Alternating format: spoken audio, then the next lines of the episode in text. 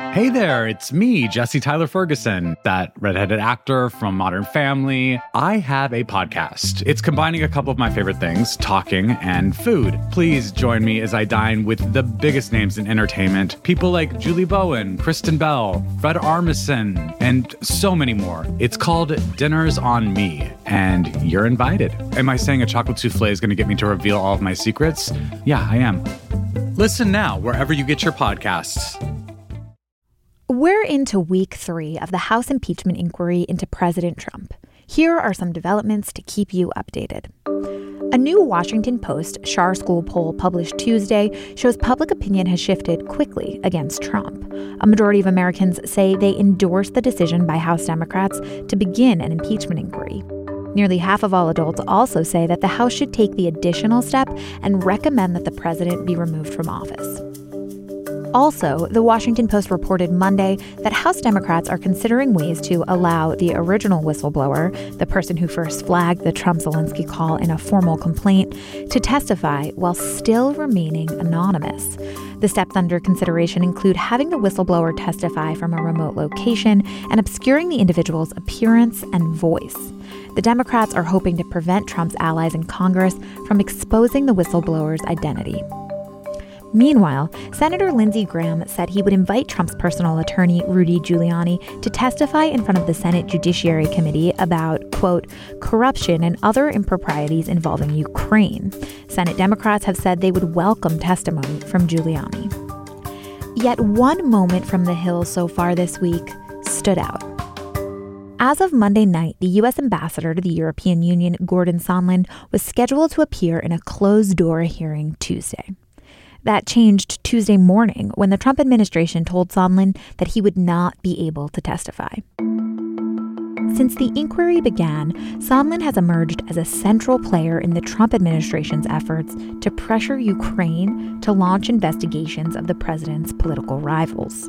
And Sondland had been willing to testify before he was blocked. That sudden change of plans raised questions about the escalating tug of war between Congress and the Trump administration. A tug of war that escalated even further Tuesday when, in a letter to House leaders, the White House counsel said it will not cooperate with the House impeachment inquiry. So, how much power does the executive branch have to stop witnesses from testifying? What means of recourse does Congress have to fight back? What are a witness's obligations? And what does it mean for the impeachment inquiry going forward if few hearings actually happen? This is Can He Do That, a podcast that explores the powers and limitations of the American presidency. I'm Allison Michaels. For answers, I turned to intelligence and national security reporter Shane Harris. Shane's been covering developments in the impeachment inquiry. I asked him to start with a rundown on who Ambassador Gordon Sondland is and how he ended up entangled in the U.S. relationship with Ukraine. Gordon Sondland is the U.S. ambassador to the European Union. So he is our primary emissary to that group. Um, he does not have a background in foreign policy. He has a background in um, developing luxury hotels in the Pacific Northwest uh, and was kind of a mega donor for President Trump. He donated through a series of shell companies about a million dollars to Trump's inaugural fund. So, kind of big dollar, heavy hitter who uh, seems to have developed a fairly close relationship to the president, uh, but is relatively unknown in U.S. foreign policy circles. Okay, and you say ambassador to the EU, but Ukraine is not in the European Union. So, what is Sondland's connection to this impeachment inquiry into President Trump? Well, he appears to have inserted himself into U.S. Ukraine policy. Uh, and you correctly said that uh, Ukraine is not in the portfolio of the European Union. He comes into the picture as a kind of a key person in what is emerging as this kind of organized effort by him and by at least one other diplomat to pressure the government of Ukraine to open investigations into the political rivals of the president. And apparently, based on communications that have been coming out, doing so uh, as a condition for receiving military aid and support from the Trump administration. Something that Sondland denies, but nevertheless, it appears there's ample evidence to suggest it happened. Okay, so why do the Democrats see Sondland as an important witness? They think he's important because he can basically tell them whether there was a quid pro quo mm-hmm. um, between the administration and Ukraine. Uh, if you open up investigations for President Trump into the Bidens and into this uh, kind of conspiracy theory that Ukraine was somehow meddling in the 2016 elections. You get military aid, you get a meeting with President Trump, which is something that the Ukrainian President Zelensky desperately wanted. So he and his communications, Democrats think, can help answer that basic question Was there a quid pro quo at play with the Trump administration's deals with Ukraine? Can you tell me what we know at this point about his communications? What we know right now, we know from the text messages that were turned over by a man named Kurt Volker. And Kurt Volker is the U.S. envoy to Ukraine, who's sort of there trying to deal with issues related to Ukraine and Russia, which, of course, is their, their, their primary adversary. Um, Volker, who is no longer in his post, turned those text messages over to the committees running the impeachment inquiry in the House. Those text messages show the back and forth where these diplomats, as well as a third person who is our sort of primary diplomat in Kiev, are talking about what appears to be this quid pro quo. How are we going to get the Ukrainians to come out with a public message that shows they're going to start these investigations? And when they do that, we can set up a meeting with the president. That's kind of the essence, or if you will, like the uh, the uh, the illustration of the quid pro quo is contained in those texts. And Sondland is one of the people who is primarily figuring in those messages, and importantly, comes in at one point where he seems to be trying to get people to stop texting about this, mm-hmm. kind of seems to be aware that the information that's being put in these messages is going to become part of the permanent record and will do things like tell people to call him rather than putting it in a text message. And as far as we know, there may be more communications. Right. We think there are actually because the Democrats in the House have referred to texts and emails that Sondland had on a personal device. And they have said that they're going to issue a subpoena to get those because he turned them over to the State Department and not to the congressional committees. Okay. So he was scheduled to testify on Tuesday in front of several House committees, and ultimately he didn't because the State Department, which he works for, stopped him. At this point, do we know why they stopped him? What reasoning they gave? They've given a lot of reasons, and uh, that's not surprising in the sense that this administration does have a pattern of trying to stop people who've worked in the executive branch from coming up to Congress and giving them information that could be detrimental to the president. The, the real reasons essentially come down to what Mike Pompeo has articulated in a letter that he sent to the Democratic chairman of the, Foreign Affairs Committee. He said that uh, you've only sent a letter. This isn't really a subpoena. Uh, you said you've given us an inadequate amount of time to prepare these witnesses. There's been some question about whether they can have State Department counsel participating in them. Uh, these invitations, as he calls them, that were sent to Sondland and others uh, uh, appear to be personal. It, it, would require them to produce a huge amount of documents. You're not giving it enough time. So Pompeo's kind of throwing the kitchen sink at it. It's not clear on Tuesday what the rationale was for the administration blocking him. What Democrats have said is that up until Monday night, they were in discussions with lawyers at the State Department, uh, and it seemed like this testimony was going to be a go. Uh, and then about 12:30 a.m., the Democrats say the State Department called Sondland's lawyers, leaving a voicemail saying, "Do not testify." Sondland, it's important to point out, issued a statement saying, I am more than ready to testify. Mm-hmm. I flew in from Brussels for the occasion. And what he seems to be doing, I think, if you read between the lines a bit, could be perceived as sort of saying to Pompeo in the White House, like, don't put this on me, right? I'm ready to testify. If you're going to block me from testifying, that's on you. I want it to be known that I'm here and willing to talk. What have the Democrats said in response to those reasons from the State Department and from the executive branch as to why he didn't testify? They have called it an obstruction. They're saying this is this is the executive branch, the White House, the State Department obstructing an impeachment inquiry, uh, and have suggested that that could become another article of impeachment itself. So, sort of throwing another log on the impeachment fire. What they've said is they are now going to subpoena Sondland for his testimony, for his records. Uh, and I think that they are, well, they have described it essentially as an effort by the president, as they see it, to hide the facts about what he was doing and how he was pressuring Ukraine and how he was using this diplomat and others to do that. But to be clear, who decides what amounts to obstructing a congressional investigation?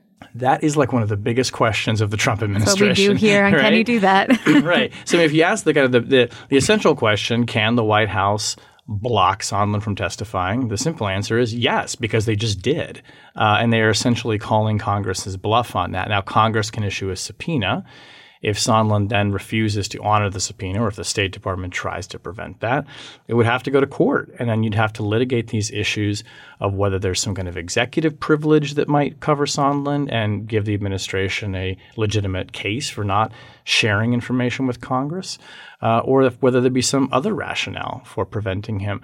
It seems like the strategy that's developing now, and it can be very difficult to tell because it's also hard to know who is speaking for the administration, mm-hmm. right? Is it the president through Twitter? Is it Rudy Giuliani, his, pres- his personal lawyer, who today started saying things like, these are the administration's positions? Rudy Giuliani is not a member of the administration. Right. Is it Mike Pompeo and these letters that he's sending out? So at some point, if the Democrats in Congress decide to really contest this and try and force Sondland or anyone else to testify, that's going to be something that plays out in a court. And then if Trump has obstructed, are there tangible penalties for a president obstructing a congressional investigation? Well, there might not be penalties. And as we know, we learned from the Mueller report, uh, you know, president, sitting president can't be indicted. Now, a couple of things could happen. One is that there could be uh, well, it, it, could feed impeachment. That's one obvious penalty. I mean, Democrats have already signaled that if the administration tries to block their inquiry, that itself is an act of impeachment, possibly, so they can go after it that way. But let's just play this out and say that a court rules that this individual, Sondland, has to testify. And let's just even imagine, hypothetically, goes through all the appeals and the administration loses. Well, then the court essentially says to the administration, you have to do this. Mm-hmm. Now, what if the president just says, no, that's a constitutional crisis, right? right? That is by definition one. And so, while I don't think we should necessarily get ahead of ourselves on where this is going to go, the Congress and the White House could negotiate something with Sondland.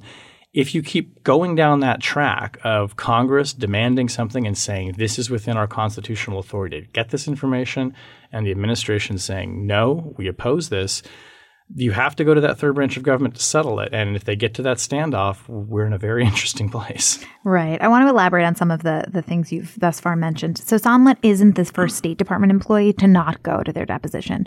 There have been others, as you said. Is this particular move by the State Department ordering Sondland not to testify different from those other moments? I think it's different for a couple of reasons. One is that he is so at the center of what is emerging in this story of how the administration – seem to pressure Ukraine in exchange for military aid and for support. So he can answer a lot of questions. He's very high profile. Um, he's also he's a political appointee. I think that in some ways makes him uh, even more of, a, of, a, of a live target uh, for Democrats. But fundamentally, you know, he is an employee of the U.S. government, and whatever rules that the administration is going to try to assert on how he can or can't testify should apply for any other State Department employee, including uh, the former ambassador to Ukraine, who is supposed to give a deposition later this week. I'm Alex Schwartz. I'm Naomi Fry. I'm Vinson Cunningham, and this is Critics at Large, a New Yorker podcast for the culturally curious. Each week, we're going to talk about a big idea that's showing up across the cultural landscape, and we'll trace it through all the mediums we love books, movies, television, music, art. And I always want to talk about celebrity gossip, too. Of course. We hope you'll join us for new episodes each Thursday. Follow Critics at Large today, wherever you get podcasts. Normally, how is a request to testify to Congress made? Do the committees reach out directly to the people they want to depose? Yeah, I mean, they, you, there's a number of ways you can do it. You can formally subpoena them. That's kind of the more extreme measure. Um, but usually, what happens is the Congress says, "We want you to come up here and testify," and you know they ask politely, but it's not so much a request. I mean, it's a direction. In previous administrations, there have been fights over executive privilege as well, but those have tended to be fairly narrowly crafted, where administrations have used them in specific instances and have articulated what it is that they're trying to cover by privilege. What you're seeing now with the Trump administration amounts to more of a kind of wholesale uh, um, blocking uh, uh, of people from going up and testifying. Uh, and I think that is distinct from the kind of assertions we've seen from previous administrations. Is the request process different for people who, who are part of the administration versus those who are not? So reaching out to an individual versus going through a department's systems or having to clear it through someone? Yeah, I mean, look, they, if they wanted to do this, if the Democrats wanted to do this the way at least certainly like Mike Pompeo is, wish they would have done it, they could go to the State Department – put the request into the secretary, say we want to talk to these people, work it out with the legal counsel's office in the State Department. That appears to sort of be what they were doing with Sondland insofar as Democrats said they were talking to lawyers in the State Department and figuring out how to work that out. And then usually they give a reasonable amount of time for the person to produce the documents and the information that they want to give to Congress. There's no doubt here the Democrats are going very, very fast. Mm-hmm. They would like to get this, I think, an impeachment vote maybe even before Thanksgiving. Now, when you're talking about a more senior political person, uh, you know, obviously the White House counsel's office could get involved there if it was White House staff. But essentially, what they're doing is saying to that individual, we want you to come and produce these documents insofar as you can and to give your testimony. So the mechanism for how they do it is interesting. There may be multiple ways, but at the end of the day, it's Congress sort of commanding that testimony. Here, it's a deposition. Mm-hmm. It's not public testimony, so it's a little bit different.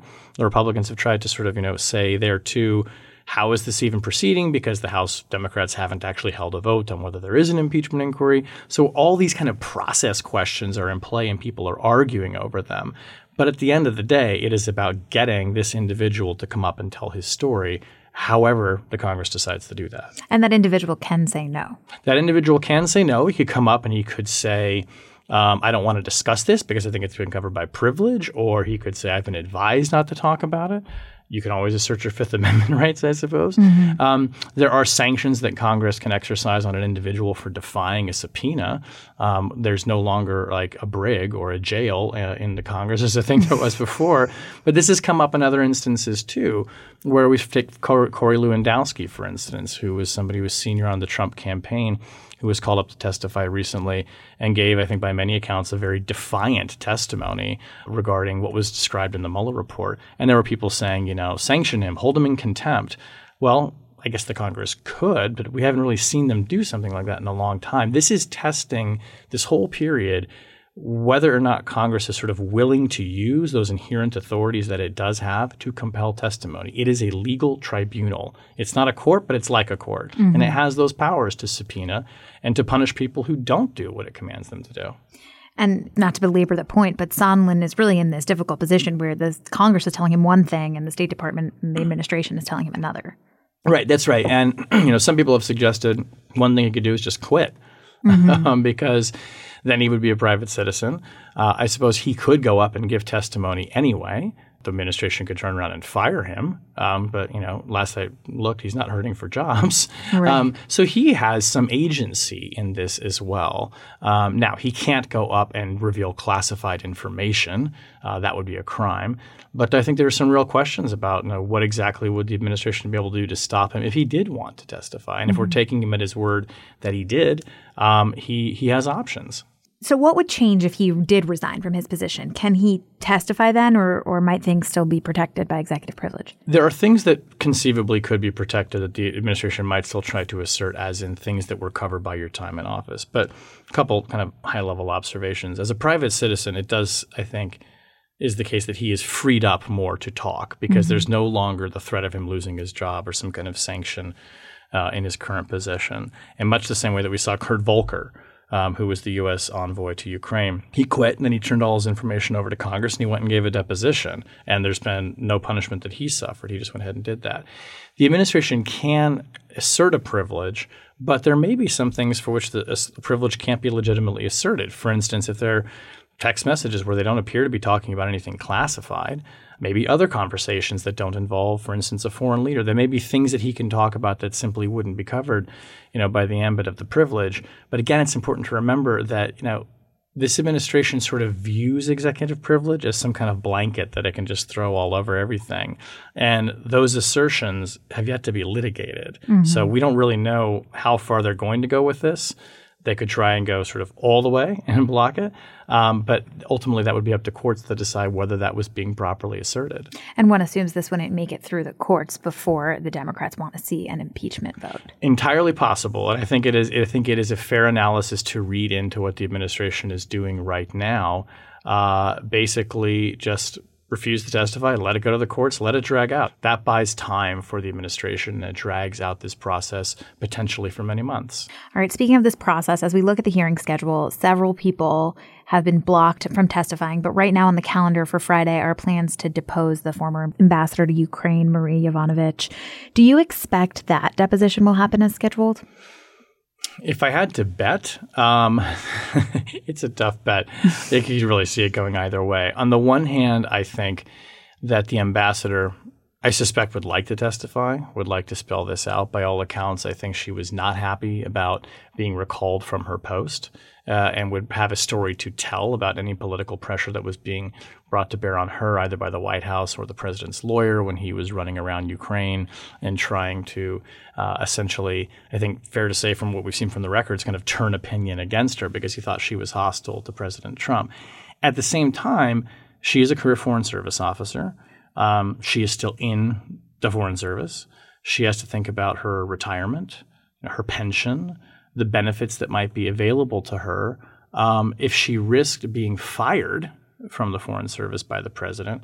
Uh, if she were somehow seen as defying him by testifying, she could potentially lose all that. So she has this incredible kind of personal issue here that she has to, to, weigh. I mean, different from somebody like Gordon Sondland, who frankly is rich, who owns hotels, who wasn't in the Foreign Service. With the ambassador, you're talking about someone who has spent her entire life in the Foreign Service, uh, and I think would like to continue in that at least for the foreseeable future.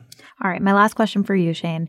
Given how many of these depositions and testimonies have been blocked or haven't happened for various reasons, I, I just want to understand the context. How important are these moments to the House Democrats' investigation?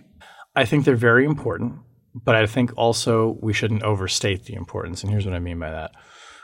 You got you have text messages, right? You have the transcript that the White House released. You have the whistleblower's complaint. I think from the Democrats' perspective, there's a lot of information that is kind of coming together right now, and a picture is being formed. No doubt they want to get firsthand testimony to add to that. But there's kind of a lot that is there right now. And I think one political calculation they have to make is do they focus on what they have? And, and do or do they view uh, and possibly you know try to avoid the distraction potentially of these court cases? Um, so that there's so there's something that they're having to, to weigh there. At the same time, you know, I think we should recognize that someone like Gordon Sondland, particularly if he's saying, I want to come testify, I want to tell you the story, could provide new information. There could be something that is revelatory. It takes this our understanding of the story even to another level or implicates other people in the administration.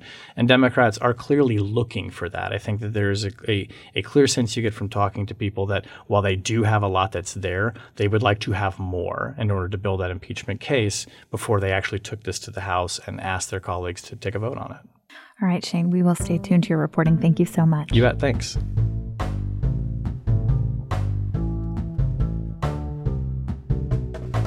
This has been another episode of Can He Do That? For more on the schedule from the Hill, who's supposed to testify, who's been blocked, who's been subpoenaed, visit our calendar at wapo.st slash what's next impeachment. Thanks so much for listening. Can He Do That is a team effort here at The Post. It's produced by Carol Alderman with special help this week from Jessica Stahl, design help from Kat Rudell Brooks, logo art from Loren Boglio, and theme music by Ted Muldoon.